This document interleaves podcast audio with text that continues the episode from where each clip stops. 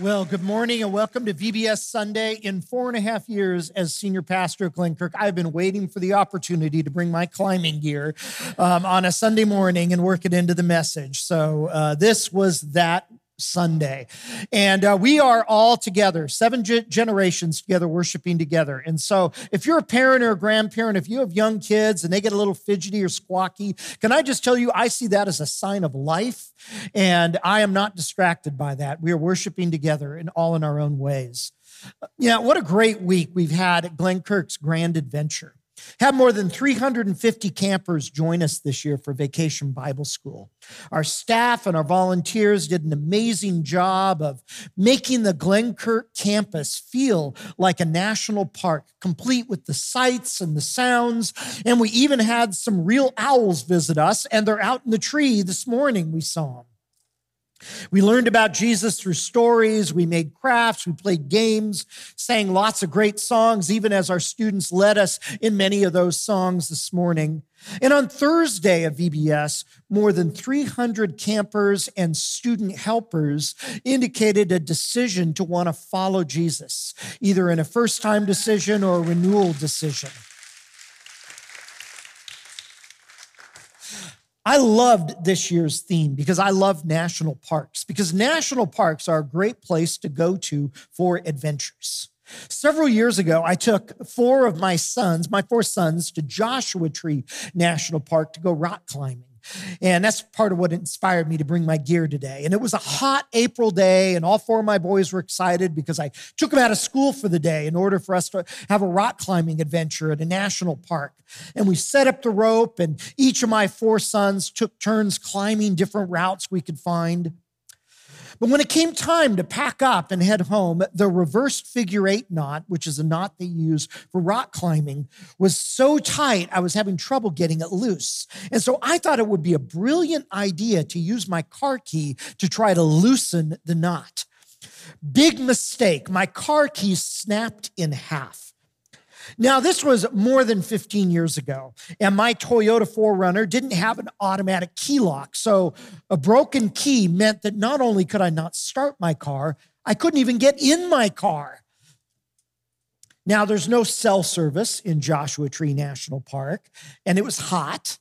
My oldest son at that time was about 17 years old. My youngest son was about 10. And so I found a shady spot and I left a jug of water and I put my 17 year old in charge of his younger brothers, which was not a great idea. And I flagged down a car to get him to drive me to the entrance. Um, and so they took me to the east entrance of Joshua Tree, and I found a tow truck driver there, and he brought me back to where my I left my boys. Unfortunately, they were all still alive. And the tow truck driver was able to break into my car, and then he told me I had an important decision to make. Um, I could go with him and he would take me to uh, the Walmart in town and get a new key made, but it would mean leaving my kids behind uh, because he didn't have room in the tow truck for, for all my kids. Or I could take a risk and put the little broken piece of the car in the ignition and then put the stump of what was left of the key, and maybe the ignition would turn and the car would start. Um, but if it didn't work, I'd have to call a mechanic and have him replace my ignition. And so I didn't want to leave my kids alone in the park again. So I decided to take the risk. And it worked. And the car started. And we were able to get home. And my kids to this day still remind me about that experience and remind me to never loosen a climbing knot with a car key. Pastor Kate uh, told me about an adventure she had at a national park when she was young. She was about four years old and living in Illinois at the time. And Kate's parents took her and her brothers to the home of Abraham Lincoln, which you may not know, but that's the national park as well. And as they were leaving, Kate's mom took her brothers to the bathroom while Kate and her dad walked back to the car. Now, her dad wanted to pull the car out of the parking place so he could pull around and pick up uh, her mom and her brothers near the bathroom, but the parking lot was packed and the parking was really tight.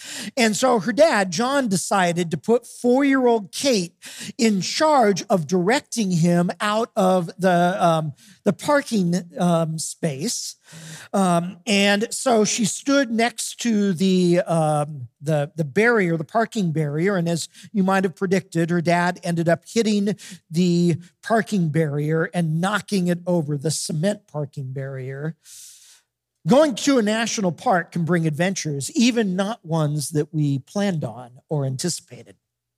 This week at Glenkirk's Grand Adventure, we've learned about the power of Jesus. On Monday, we learned that Jesus' power gives us strength. And then on Tuesday, that it gives us hope. On Wednesday, that it helps us be bold. On Thursday, that the power of Jesus helps us live forever. And then finally on Friday, that his power helps us to be good friends. And so today on this VBS Sunday, I want to talk about power in numbers. We experience the power of Jesus even more when we're together in numbers. Originally, Pastor Kate and I were going to do today's message together, but she ended up getting sick. And so you're stuck just with me today. Jesus once said in Matthew 18, verse 20, where two or three gather together in my name, there I am with them. When two or three gather in the name of Jesus, he, with all of his power, is there with them. Jesus' power is even more evident and visible when we are in his name. There is power in numbers. And we experienced that this week as, as there were so many numbers as group leaders and helpers, craft teachers and security volunteers, singers and musicians, like we had lead us in music today. Created an environment together where we could experience his power. But we can experience that same power together as families. And this morning, I want to talk very briefly about three ways that we can keep the grand adventure going and walk this path of experiencing the power of Jesus together as families. The first way is we experience Jesus' power when we believe together. When we believe together, there is power in numbers when we believe together. What might believing in Jesus together look like? Well, it, it, it, looks like the adults in a family having conversations with the kids and grandkids in the family about their faith. Nothing complicated, just simple things. Like talking about what it was like when you came to know Jesus. Telling the kids in your family how you've experienced Jesus being with you, even in some of the hard things that you've gone through. Kids want to know this kind of stuff, and you are a great role model of faith to tell them your stories. Believing together looks like praying together as families, modeling for the kids in our families about how to talk to God about things that are important to us. It can be as simple as praying at a meal or praying at bedtime, letting them know that God cares about them when things happen to them during the day. In fact, we've included a great bedtime prayer as an insert in your bulletin this morning that you can use as a model with the kids in your family. Believing together means reading the Bible together as a family. And these can be as simple as getting an age appropriate uh, Bible for their age level and talking to kids about the stories in the Bible. And again, on the other side of that bulletin, um, that little insert, we have a quick guide for the Bible on age. And we especially encourage you when you talk about Bible stories to focus on what those stories reveal about God. How is God revealed? And focus on that. Because God is always the main hero in the Bible. Let the kids in your family and the grandkids and great grandkids ask questions. Questions are always good when it comes to matters of faith and God. And if you don't know the answer to the question, it's okay to say, I don't know or I'm not sure.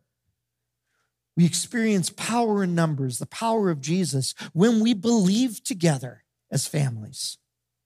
We also experience his power when we serve together. When we serve together. There's power in numbers when families serve together. And it doesn't have to be huge acts of service. It could be just shopping together for a gift for our Christmas toy drive here at Glenkirk with the kids or grandkids in the family and, and talking to them about how picking out those toys will bring some joy into someone's life. When my boys were younger, we I used to take them to the Boys and Girls Club in our community every year, and we would together prepare and serve a Thanksgiving dinner for people in the community, serving together. I talked to somebody yesterday who brings her godson with her whenever she delivers meals for Glenkirk's meal train to families so they can be a part of that service. Uh, a great example that Kate pointed out um, that she's seen here at Glenkirk are, are Seth and Levi Marcus. Uh, Seth volunteers to greet people and hand out bulletins often before the nine o'clock service on Sunday morning. And so he brings his son Levi with him, and together they, they greet people and hand out bulletins. It's a great way to serve together. We saw people serving together this week at VBS as parents were serving with their students. Another way of serving outside the walls of Glenkirk might be keeping bottles of water or snacks or gift cards in your car. And when you see someone in need or see someone asking for help, slowing down and handing those out to them with the, the kids in our families visible and present. And this lets your kids and grandkids see how to physically show Jesus' love for others and what to say. You might even roll down your window and, and let your kids or grandkids say hi or that Jesus loves you. We experience his power when we serve together. Finally, third, we experience the power of Jesus when we worship together. There is power in numbers when we worship together. Here at Glenkirk, we have seven different generations worshiping together. I was thinking at our nine o'clock service this morning, we had someone who was a 100 and we had babies all together in worship. When our kids and grandkids see us worshiping, they see that worshiping God is important. When they hear us sing praises to God, they, they learn how to praise God in their own way. When they see us respond to God's word and celebrate the sacraments of communion and baptism, they see that the word and the sacraments are important. When we gather together in Christ's name, Jesus is present with us. He, as he promised he would be. His power is evident in our praises and in our prayers and in our responsiveness to his word. There is power in numbers, and we experience his power when we're together. So, yes, this week has been a grand adventure. We've experienced his power in a variety of different ways. And today we're reminded that Jesus' power is not just for kids, it's for everyone. His power is for families and the kids and grandkids and the adults and the sons and daughters and the parents and grandparents and great grandparents in that family. And we experience his power when we believe together, when we serve together, and when we worship together. A couple of years after our Joshua Tree experience, I took my four boys for a week camping at Yosemite National Park.